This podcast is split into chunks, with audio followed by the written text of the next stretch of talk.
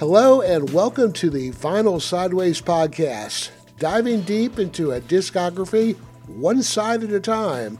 I'm Jerry, and with me is Al, and we're just a couple of dopes who like to listen to records and talk about them. We continue this time with side D of Pink Floyd's fourth album, Ummagumma. And Jerry, you're a liar. We don't go one side at a time because our last episode we did three sides at a time. Yeah, it's it's amazing how that worked out, and as we tried very hard to uh, wrap our heads around how are we going to do a four-sided album in two podcasts, and or are we going to devote four podcasts to one album?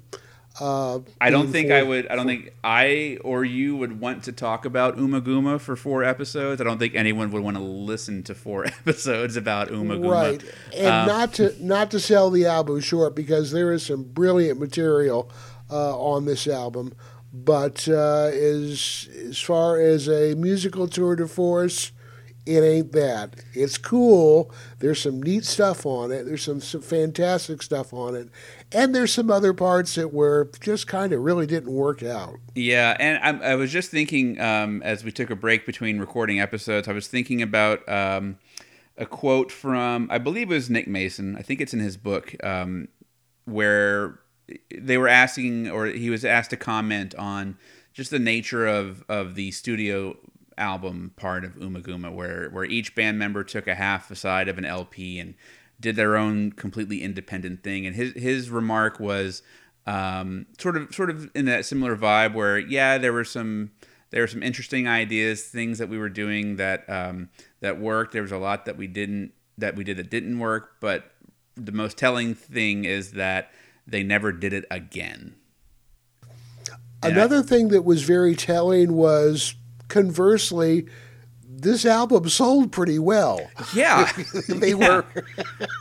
were, which is a credit to their live show, and certainly to, in that respect, the you know first half of the album is uh, is live, or the first side of the album is live, uh, but uh, there's a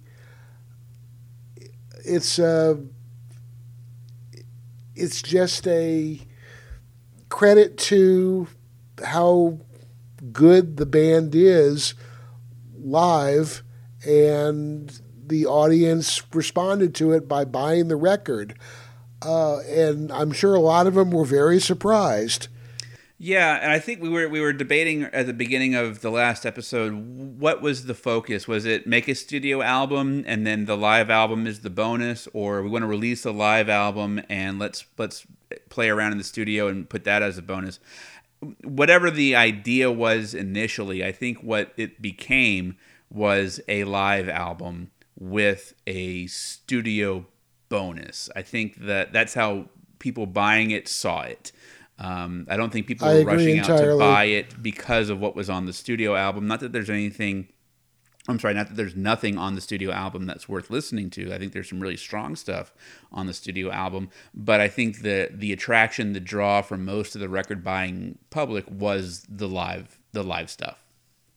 Yeah, I agree entirely. The live stuff is the strongest material on the album, uh, or on the, the, the, double album, I guess you could say, because it is. Uh, but it's definitely a draw to the audience to have you know Pink Floyd's first live record. You know, this band that I saw or the band we went to go see. This is their live stuff on a live album, and uh, the album sold. As I said, the album sold well, uh, which is bizarre not so much because of how strong the live material was, but for how uh, unmusical the rest of it is. Although not entirely, some parts of it are actually can be very are very musical, uh, but other parts are just kind of you know mishmashes and interesting psychedelic freakouts and soundscapes but nothing really, or not much that's very musical.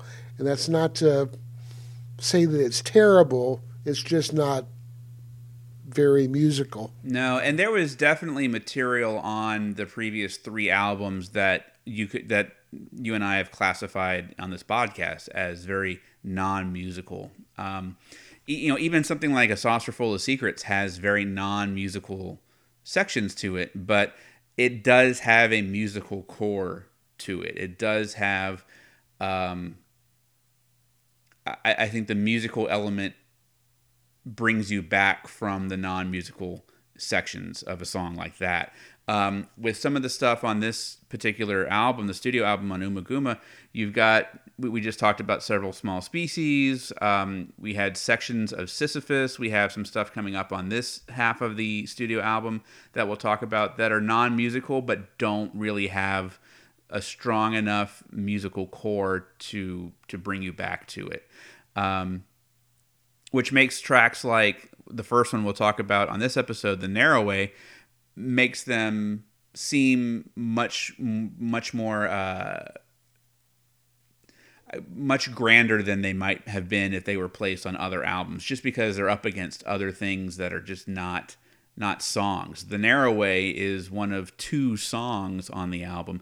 Sisyphus, I think you could categorize as maybe half a song. Um, right. But uh, Grantchester Meadows and The Narrow Way are the only two tracks on the album that I would I would say, yeah, those are songs you can listen to that sound like music.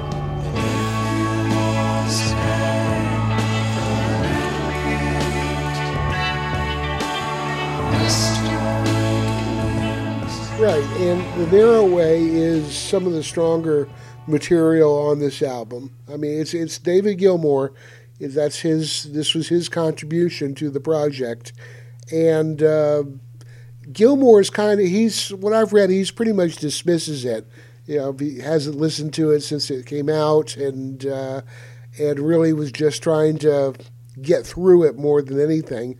But it's. Uh, it's not bad, and it was actually pretty good. I mean, David Gilmour and Pink Floyd would go to much greater heights within a few years, but this is a you know I really like the what uh, David Gilmour. I, I, liked what he did here with Narrow Way parts one through three. I mean, it's it starts out with a it's a nice acoustic jam session and. Uh, uh, until it isn't. then, he, then he starts to, well, you know, this Pink Floyd is a psychedelic band. I guess I'd better start going trippy now. Whoa. And it's, uh, but it's it's a nice way to begin it, and certainly a nice way to begin that side of the uh, of the record. Um, and what's interesting is is this is done in the era where um, heavy, quote unquote, acid rock, which is really just another term for really heavy driving rock and roll. Um, heavy on the bass, your Black Sabbaths, your Deep Purples, that sort of thing. Dave fuzzes the hell out of his guitar, and uh, he gets, you know, evil rock and roll all over the place, and and uh, and also main walks this line of keeping it really trippy and it was you know, this was the stuff that you know the the older kids put down the street when they were you know smoking the pots. um, yeah. well, I think the the trippier section. I, I feel like, um, and I am not in David Gilmour's head, of course. I have no idea what he's thinking here, but I feel like this um, this section, these these the narrow way parts one through three. I feel like he would have almost preferred to have stayed in a more traditional blues rock um, uh, sequence or setup. I, I feel like the the more spacey parts, the Space Mountain sections, are there as a nod to like, well, I guess I'm in Pink Floyd, and this is what Pink Floyd is supposed to sound yeah, like. Yeah, so, a pander to the audience, and yeah. uh, maybe not so sarcastic as a, an actual pander, but uh, this is what I do. You know, is sort of the same dynamic with um, uh, a saucer full of secrets, where uh, the writing was kind of still in a, a Syd Barrett mode, even though Syd was no longer with the band or was, you know, with them very briefly for Saucer Full of Secrets. And uh, this is a, well, we've been playing for several years and we we do these uh, trippy acid tests, and all this uh, far out light show, and uh, it's part of our music now. So I guess I need to go in this direction. Yeah, I don't think it's I don't think it's a natural uh, way for these these songs to go. Maybe part two. Part two has the more heavy rock and fuzzed out guitar stuff that would lend itself to go into a spacey section. But for part one, where it's it's just it's acoustic folk blues kind of really. It's it's it, it should be that, and it goes into a weird tape effect section that I feel is there to make it sound like Pink Floyd. Maybe because he was not confident enough to release it as it was um, without that and still have it be Pink Floyd.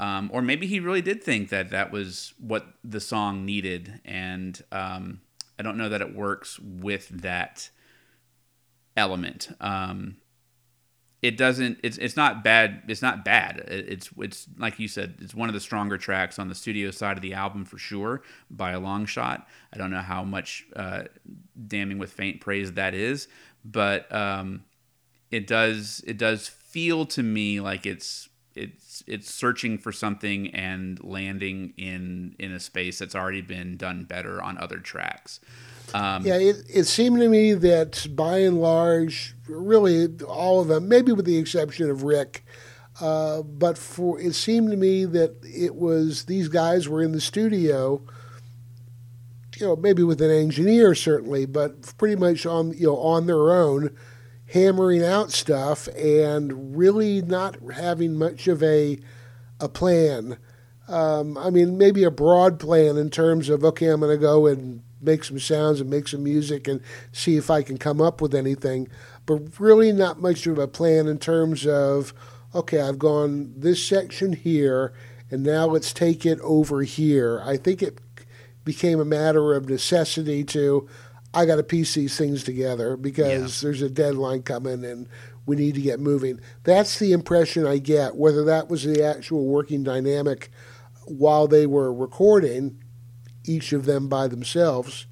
Uh, who knows? But it, that's really the feeling I get from it. Well, and that's what David Gilmour has said about his contribution to Ummagumma. Is that he had nothing. He had no ideas. He didn't know what he was going to do. He didn't have. He had never, according to him, he had never written a song before. Now I know he's credited on. I think it was a Spanish piece to bring that up again. Um, from, right. From more, I think was his first songwriting, you know, credit by himself before this one. So really, he hadn't done much songwriting on his own. And when he got to the studio, he had little bits and pieces that he'd played, whether it be you know chunks of blues riffs that he had played in concert or stuff he had sort of messed around with. But once he got into the, he was the last member of the band to go into the studio a couple of months after the rest of them had already started. And you know, it, it, it definitely it, it in places you can see the seams uh, or you can hear the seams, so to speak, of the different right. pieces getting patched together. And, um, you know, Gilmour is a strong enough musician. I think this is the most um, accomplished piece of music on the album because of just the fact that David Gilmour is such a strong multi instrumentalist. I mean, he's playing uh, everyone's part, so to speak on right, including the drums, including the drums. Yeah, yeah. yeah. And and he's not he's not totally uh, inept at playing the drums. He's he's actually quite quite a skilled you know timekeeper, and his drumming serves a song. He's got a little bit of a little bit of Nick Mason in him when it comes to some of the fills that I'm hearing on on the narrow way. Um, but oh, you know, overall, it's it's it's kind of a shame that that David Gilmour at this point didn't have a strong enough um, songwriter uh, pedigree um, before being told, "Hey, you've got to fill ten minutes worth of an album by yourself." I think that's that's a very daunting challenge to put to anyone, much less someone who's not had that experience of writing a song by themselves before and going in to record it, knowing it's going to get put on the album and everyone's going to hear it. And um, for those, you know, for having the the deck stacked against him in that way, I think what came out of it, it's it's along with Grantchester Meadows one of the stronger pieces of music on the album.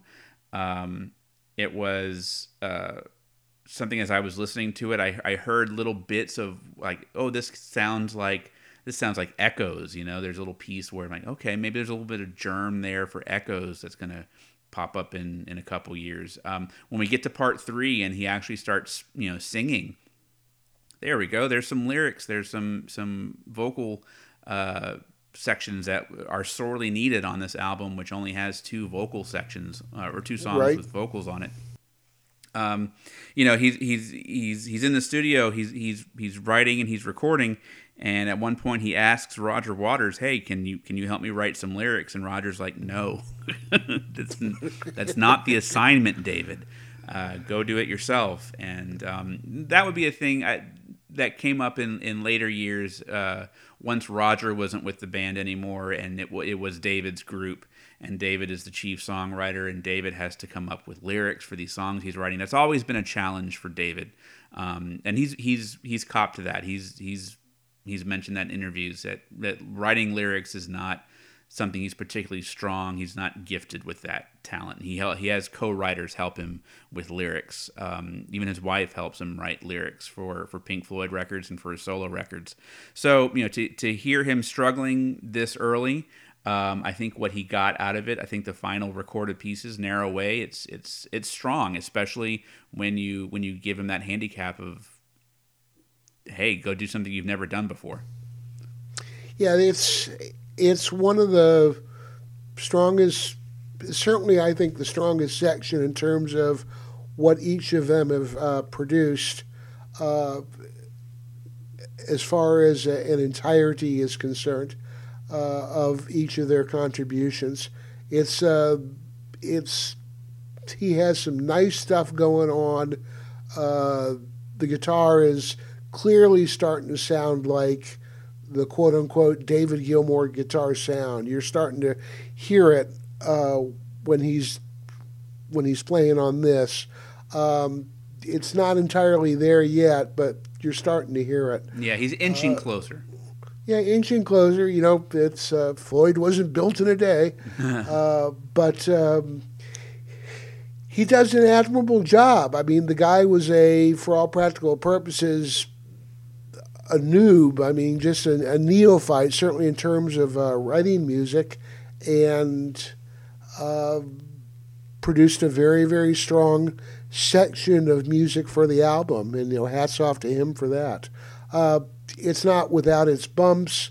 Uh, you know, the psychedelic freakouts almost start to sound awkward at this stage, but uh, it's you know as we discussed in terms of the uh, you know the audience. This is for an audience, Dave, and whether he was thinking that or not, who knows? But I like what he produced here. It's a, it's a uh, it's a good part of the album. Yeah, I like it too. I think I think that the the best parts definitely um, the they they outweigh or they they the best parts overcome the weaker sections uh, of the track and it and it it's a good piece of music in an album that doesn't have a lot of good pieces of music. Um, it's not just sound. It's we're gonna play something that you would want to listen to again, and it's one of only a, couple of tracks on the album that I would say, you know what, let's put on the narrow way. I'll listen to that again. Right. Yeah. Exactly. This is one that could uh, that could it could stand uh, repeated play. Maybe not so much as Grantchester Meadows because this does have its moments where it goes off the edge and uh, spends a while climbing back up. But it's David Gilmour playing guitar and it's cool because you can hear it's him and understanding the the I guess the difficulty at the time, you know, what he was up against to do it, it, um, it that's impressive that he was able to go into his studio and put out something like this. It's not Mozart, but uh, you know, for a guy of his experience level at the time, good guitar player, even better vocalist, uh, but you know, he hadn't spent a lot of times in studios. Yeah. Uh, but he still was able to put out something uh, legitimate. and and you think about it, you know, later later on, much later on, you know, a David Gilmour solo produced written Pink Floyd track. I'm thinking of stuff that uh, you know the the instrumentals from the division bell or from a, a momentary ra- lapse like cluster one and stuff like that. That's Sure. kind of what I feel. You know, that- i- i- if if that, that, I, that's what I would expect to hear from from David. Um, but at this point in his in his musical journey, in his songwriting journey, he just wasn't there, and I don't think he had the confidence yet to go in and say, "All right, I'm just going to lay down some really atmospheric uh, uh, chords, maybe on uh, a keyboard, and you know, just play some nice bluesy solos over that." Uh, he wasn't he either he wasn't interested in that, or he didn't think he could get away with that. Right. Yeah, I think it was a little of both. Uh, if he would had just decided to take the lazy man's route, then yeah, he could have just put up a, an entire album full of blues or guitar that sounded bluesy. Uh, but it uh, he had Pink Floyd fans to satisfy, as well as you know the there may have been a, comp- a comp a competitive aspect going on as well. You know, each of us has to turn out our piece. I want to make it great. I want to be better than anyone else, if only for the bragging rights, and then having to come to grips with how much work it is to actually produce a piece of music. But he was able to muddle through it and uh, turn out something good. Yeah, and I was I was just thinking about um, so his first solo album, the David Gilmour album, was uh, 1978, so less than 10 years removed from this, and you know he's writing everything, he's writing all the music, he's still having people help him with lyrics, but you know there's three instrumentals on that album, and it opens with an instrumental, and there and, and you can kind of tell, all right, this is this is David Gilmour sort of making a statement. This is who I am as a musician. I'm a guitar player. Um, listen, listen to what I can what I can offer. And I think that you know, for for the narrow way, either he wasn't interested, or he didn't think of it, or um, didn't think he could pull it off. Quite I yet. think at the time he was just a little bit out of his element. Mm-hmm. Uh, not entirely because he had been, of course, performing with the band and had been spending at least some time in the studio, but it was a collective effort. And then uh, for this particular project, it wasn't a collective effort, and it was, well, it's you know, got I got to produce something, and and it's the hard. guy, yeah, and he had enough, but he had enough. I don't know, call it natural talent, ability, a muse. Uh, you know, he was able to put it together and deliver a a legitimate uh, piece of music or section of music on the album itself. Yeah. Uh, and, and he was quoted later saying that the whole the whole project, but especially the narrow way, his contribution, he he he's quoted saying it's a pretentious waste of time. I don't agree with him here. I think he pulled it off. Um, I think he's he's selling himself short on what his contribution ultimately was to the album. I think he's probably just having that memory that that that PTSD of like, oh my god, I had to go into the studio by myself and come up with something. Yeah, and I think also the, it's the sensibility to it as well, in that it wasn't a very sensible thing to do, mm-hmm. but the it's kind of it's almost Spinal Tap in that respect. You know, Yeah. we're all gonna we're all gonna here. Here's an idea, lads. We're all gonna produce our own section of the album. You know, we're a band. We're in it together. So we're going to go work apart now because that's the direction the band needs. You know, there's a there's there's an absurd aspect to it uh, that you know, in hindsight, to me, seems kind of funny. And uh, but at the time, I'm sure when you know Gilmour's the last guy to get his stuff done, and I'm sure there was times where he did not want to be there, but he had to be there to get the work done. and and feeling the pressure of okay, it's my turn. I haven't I haven't done my homework yet. Right. Or, gee, I hope this works. Yeah. Well, Well, um, one, oh, oh, one final thought oh yeah, is uh, one thing uh, um, I think Nick Mason said to the extent about, about this uh, about this project was is uh, we never did it again. right. Yeah. Yeah, that that shows just how much uh, the band felt uh, that they were doing something right. Is is by the end of it, they're like, mm, yeah, let's not do that again. Yeah, right. Exactly. It even though, as I mentioned earlier, the album sold pretty well, but it wasn't on the uh, the strength of the of the of the idea of let's all generate our own pieces of music uh, for you know let's make little mini solo albums. You know, that's just bad idea, um, and you know I don't know what made them think that they could get away with it, but they got away with it. Barely. Barely. Barely. I mean, the album sold, and, you know, people, uh, you know, Pink Floyd fans certainly know the album and are familiar with it, and uh, its strengths and its weaknesses. But there's a lot of uh, great material on it, but there's a lot of material that's just not quite right, just not fleshed out.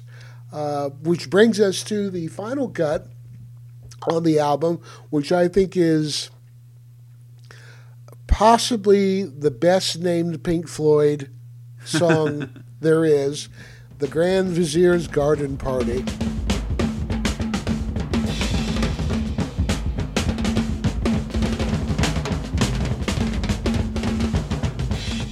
By Nick uh, Mason. by Nick Mason. And if you're, you know, if, if you're if you're in a band and you're the drummer and your band comes to you and says, "All right, here's what we're doing for our next album." Everyone has to write and record their own solo piece of music. And again, you're the drummer. Your your first thought is, "But I'm the drummer." And not only that, he's the drummer that never really did drum solos. yeah, he's not a he's not the flashiest drummer ever. He's, He's not. He's, he's not Buddy Rich no, and and he's he's a very um, or Keith Moon. no, and he, he's he's he's not that he's not that drummer. He doesn't like he, he doesn't want to be that drummer. He's he's Exactly. he said it before where you know he he didn't really care for the the gymnastics of uh, sort of the wild drummers of the day. He was he was a drummer that serviced the music that his band was playing, and the music that his band was playing did not call for flashy drum solos. He's he's a good timekeeper. He his fills are are good when they appear and that's that's his job. And so I can imagine being in that meeting or being in that room and being Nick Mason and suddenly I've got to come up with something. Of course the first thought is extended drum solo, you know. Um, Right. and that's that's not what he w- wanted to do and it's not what he ended up doing um, there is a drum solo section kind of in this in this track but it's not a drum showcase No, it certainly is not that. It's it's a showcase for percussion and a flute, but uh, briefly. But it is uh, Nick Mason banging on various things and um, not being very rhythmic about it. no it's and this is one of the more you know it it, it compare with several small species or for parts of sisyphus where we kind of throw away the idea that this is going to be a song that you that is going to be a song period but that it's going to be a piece of music or noise that you're going to listen to over and over. Um, it's going to be one that you listen to and you're going to say okay i hear you. Interesting. There's some interesting things going on but i'm not going to put this on again. Not, i don't want to listen to this again. Um, because i'm listening to i want to listen to music and it's not music. I would hesitate to call it music. It's musical in pieces in sections but it's not music. Right. It's not a it's not a song on the radio. It's not that it has to be something to dance to, but there, there's no backbeat. Yeah. It's, uh, it is a this is more of the uh, obviously the song itself, the Grand Vizier's Garden Party, is not Revolution 9, but it's just I hate to use the term noise because noise gives it a you know grating, unlistenable quality. You can listen to this, and uh, it's interesting, and you can try and figure out what was going on with Nick Mason when he was when he put it together. but uh, there's nothing to hum Yeah. or anything like that. It's uh, it really feels underproduced, like uh, it was like missing three other instruments. Almost And- as if you could like bring in other people to Yeah, play those right. instruments. Hmm. Exactly. You know, if only he if only he knew people. If only he could be in a band. If only he had collaborators. Right. well, and, and as much as David Gilmour appeared to to struggle with with finding his voice and finding his what his contribution was going to be, um, I don't get that sense from Nick. I feel like Nick went into this with an idea and with a level of confidence that he could pull off the idea that was in his head. Um, we have, you know, so what do we have? We have his wife is playing flute as she did on some tracks from the More soundtrack. She she reappears as uh, the the flutist, the flautist. I'm not quite sure. I think it's flautist, but I really don't know. She plays a flute, okay, and Yeah. uh, That much we know. that much we know. And it goes from some some okay flute melodies into um, various percussion instruments combined with some some stereo effects and some tape effects. Um, but the key word is that they're all experiments, where we hear. I think I think what he wanted to do was to present noise, or again, loaded word noise, but sounds that the audience had not heard before.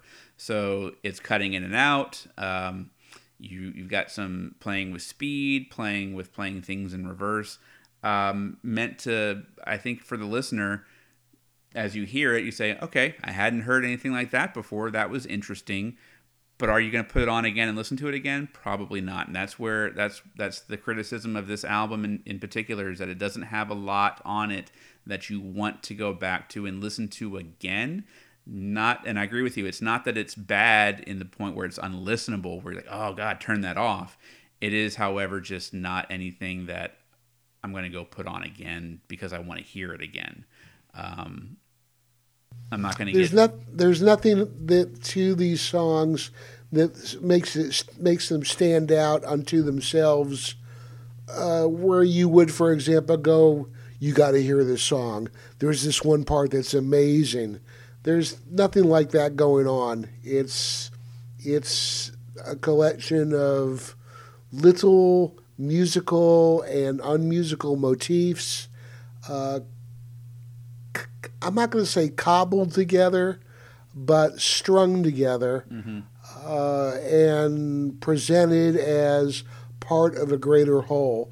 And that really is what it is, but it's not a it's not really an impressive effort. The effort is impressive, I'll give him that, but uh, and the the the ambition The result, however, yeah, the result falls short, and that's too bad. Those things happen, and you know, good for them. They were becoming popular at that point, and people bought the record anyway. Uh, I mean, at that point, they knew that they weren't going to be played on the radio, um, at least as a singles band, and so it's not like they were with this effort. They were, you know, digging digging in a in a vein of gold that they could exploit. Uh, they had to get a record out, and they decided to take an interesting direction, and that's that was very brave of them, certainly. But it wasn't a uh, well, as Nick Mason said, we never did it again. and Nick Mason has solo albums. Yeah, I'm looking at the box set on my on my oh, shelf truth, right now. yes, he does. and and I've listened to them and they're they're pretty good. Like I like I like the the solo albums that he's done. He's got collaborators. He's got people um, uh, working with him, and they are meant to be musical albums as you would expect to hear. You know, they're they're sort of jazzy or uh, sort of synthy. I guess I think uh, one of them I remember, but you know, they're they're listenable as music. You you can put that on and listen to it as music. Something like Grand Vizier's Garden Party, you listen to it as sounds. I don't know how much appeal there is to lis- to to repeated listenings of sounds. Yeah, it's um, it sounds and soundscapes, but it kind of falls short of a soundscape in that it's there really isn't a world or a landscape being created by these by these experiments in uh, audio editing, really. Uh, you know, audio recording and edit, editing. Yeah, there, And, there's uh, a there's a technical achievement aspect to it, but Yeah. there's not much of an audience impact. Aspect. Yeah, certainly, and obviously nothing that you would be uh, using, you know, playing in your concerts. oh Um, yeah, there's nothing there's nothing to play right. unless you just go. Although go, there are play the elements, you know, we were discussing earlier about the fly uh, buzzing around the, uh, you know, across the quadraphonic system Mhm. in the uh, in the concert hall, and uh, that that was, uh, you know, whether they pulled it from the live concert and used it on the album, or did it on the album and then moved it out into the live concert.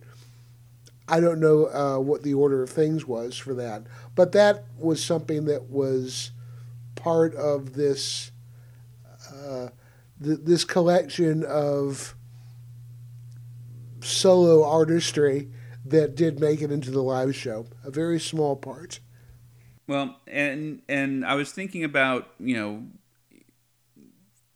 for Nick Mason as the drummer to be asked by the group to to write and perform a solo piece of music for the album. You know, the first thought is you know a drum solo um, or some sort of a drum showcase, kind of like David Right. Gilmour could could have just gone in and done a, a bluesy guitar showcase, but he didn't.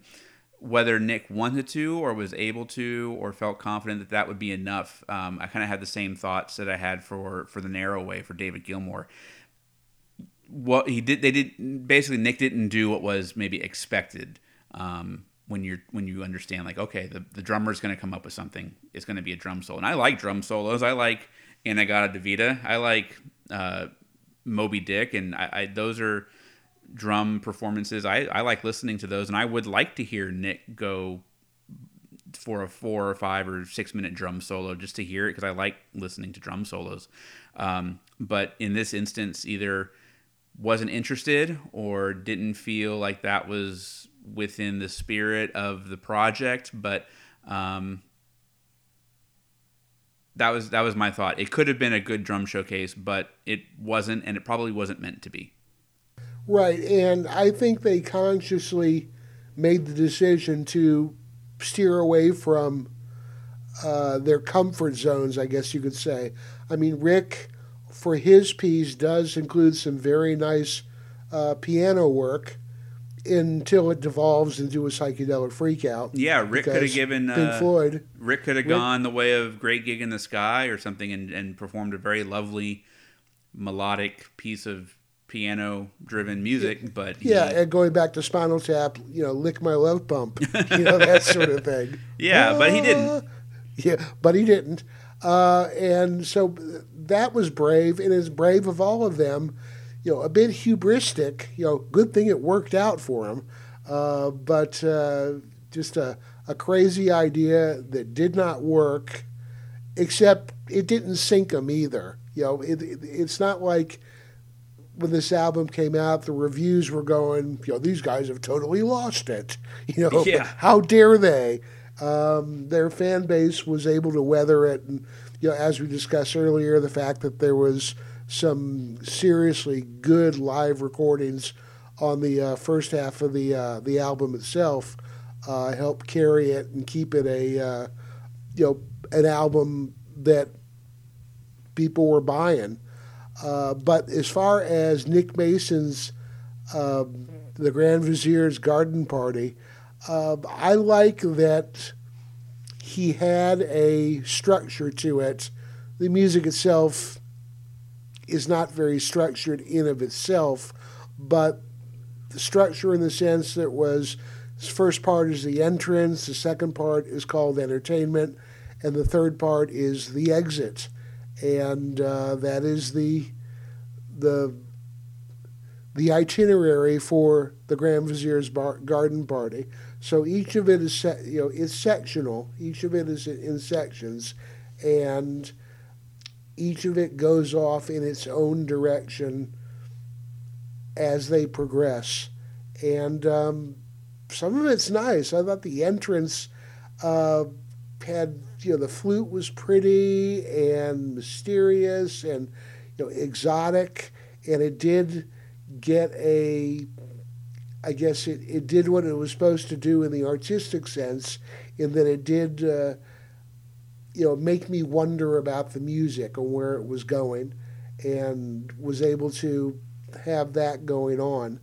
But uh, as a whole, uh, it's uh, you know, Nick is doing some stuff here, and he's doing some stuff here, and he's doing some other stuff there, and it just is not a uh, well, it's it's not really music. It's a it's a collection of of percussion percussional motifs, I guess. Yeah, and uh, on the whole, I think this this is an album that this is probably the only time in their career where the band could have put out an album like this and survive it. Um, because up to that point, if you're good a Pink point, Floyd fan, yeah, if you're a Pink uh, Floyd fan up to that point, you kind of expect to hear something like this. Like you're you're there for the kind of weirdness of the band. Um, and if you're new to Pink Floyd, you have no expectations of, of the band. I think I think if they followed up, uh, you know, Dark Side or The Wall with an album of solo experiments, I think you'd I think you'd have a you'd, you'd have heard a lot more about this album. But oh yeah, certainly. Um, but you this know, isn't the this isn't the album that I would use to introduce someone to Pink Floyd either. I think it's probably the last album I would play for anyone. Yeah, I when I, when I think about it, it's you know, uh, yeah, yeah. Well, one, one, of the last certainly. Listening to it um, this week was probably the first time I'd listened to it since I got it, and I got it a long, long time ago, and it's um, it's it's probably my least listened to Pink Floyd album. Um, just because I don't know, there. If I'm grabbing a Pink Floyd album off the shelf to listen to, it's not going to be this one. Yeah, when the I listened to it when the uh, the the PBS recordings that they made when that uh, when those became available. Uh, and they played Grantchester Meadows in the in that uh, in when they did those recordings. Yeah. So I picked up the album again, and that was like maybe five or six years ago when I first heard heard about that, and uh, because that's when I think the recordings had been discovered and released or whatever. Just yeah. the same, it was so. It's been about five or six years since I had listened to this album, and I think I only listened to the live parts, the the live section, and Grantchester Meadows, and that was it. I, I, I think I started to listen to Sisyphus and went, nah, I'm really not in the mood. didn't make know, it. Sorry, Rick. Well, didn't make it. So I did not listen to the album front to back, although I did listen to the album just the other day front to back uh, prior to this doing this podcast. Yeah, yeah. Re- re- revisiting it for the podcast is probably the first time I've listened to it since whenever it was I was going through my must collect every Pink Floyd album right. phase. you know, um, and, good, and, good phase to have. And listening to it back again is like, mm, I don't know. Um, almost feel like you could pick out Grantchester Meadows, pick out most of the Narrow Way, and save those for for the next album, which you probably if you're the band, you probably should have done. And that wouldn't, you know, there, there's precedent later on after um, was after Dark Side.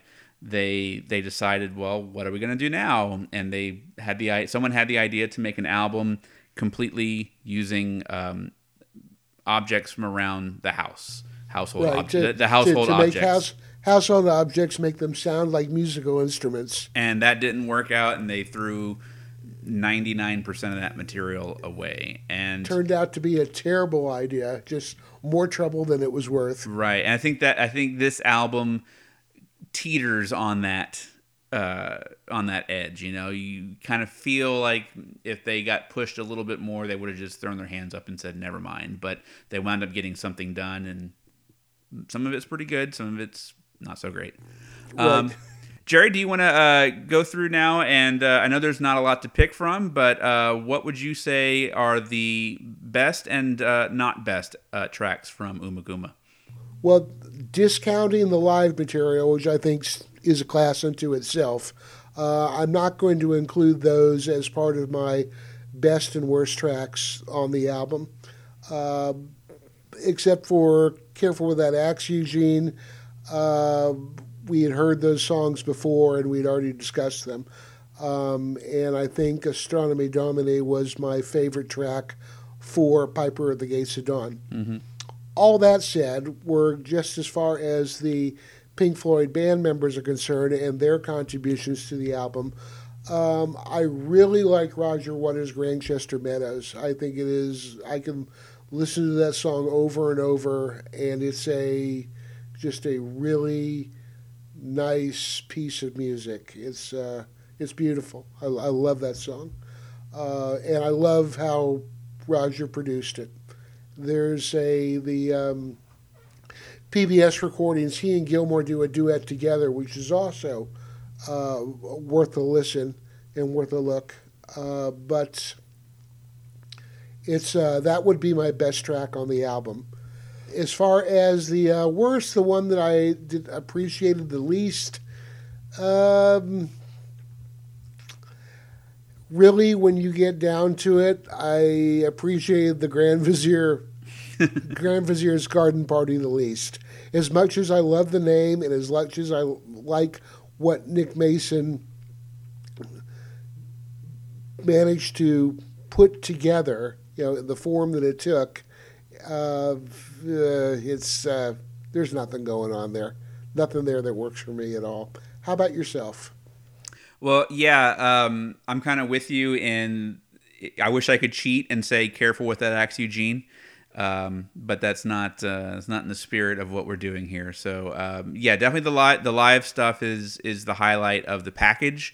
But as far as the studio album and the new tracks are, are, are considered, um, if you had asked me before I listened to this again, I would have said probably The Narrow Way because it's the one I remember liking um, from my previous listen. Um, but now going back and, and hearing it again, I'm going to agree with you that Grantchester Meadows is probably the the strongest piece of music on on the album. It's the most um, focused and complete song um, it does have its uh, uh, twists and turns and and experimental pieces to it, um, but it's it's a it's it's the one I would go back to. It's the one I would program into a compilation if I had to pull one song from the album to to stack up against um, other tracks, especially other tracks from this period.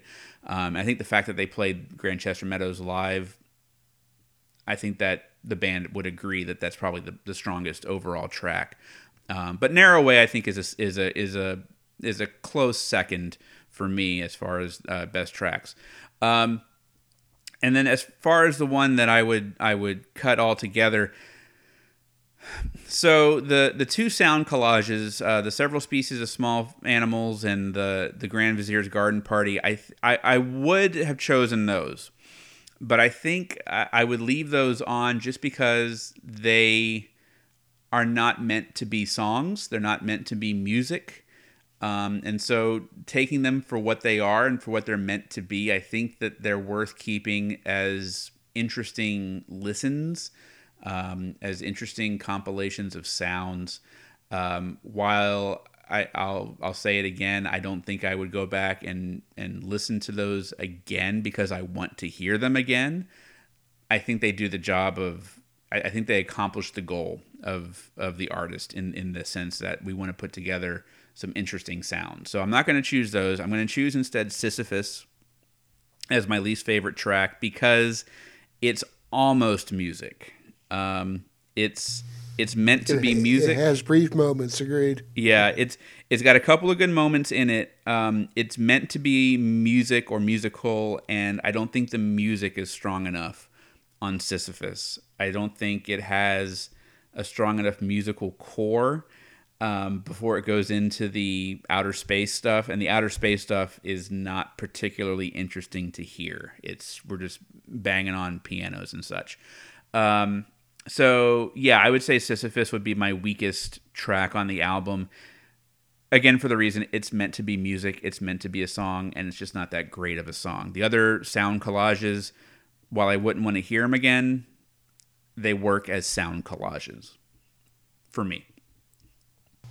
Yeah, well, it's uh, it's been quite an album to uh, to discuss. Yeah, I this mean, was a challenging one, Jerry. This was this one was very very uh, tricky, and at times I was at a loss on how to approach it. But apparently, we've been able to knock it out. So I'm going to say, and with that, the needle goes up, and we place the record back in its sleeve. Please look out for our next episode where we put on Pink Floyd's fifth album, where the experimentation continues and the band hooks up with a symbolic orchestra on Atom Heart Mother. We'd love to hear your feedback, so leave us a comment and rate the episode. Until next time, this is Jerry. And Al. On the Vinyl Sideways podcast. See you soon and shine on.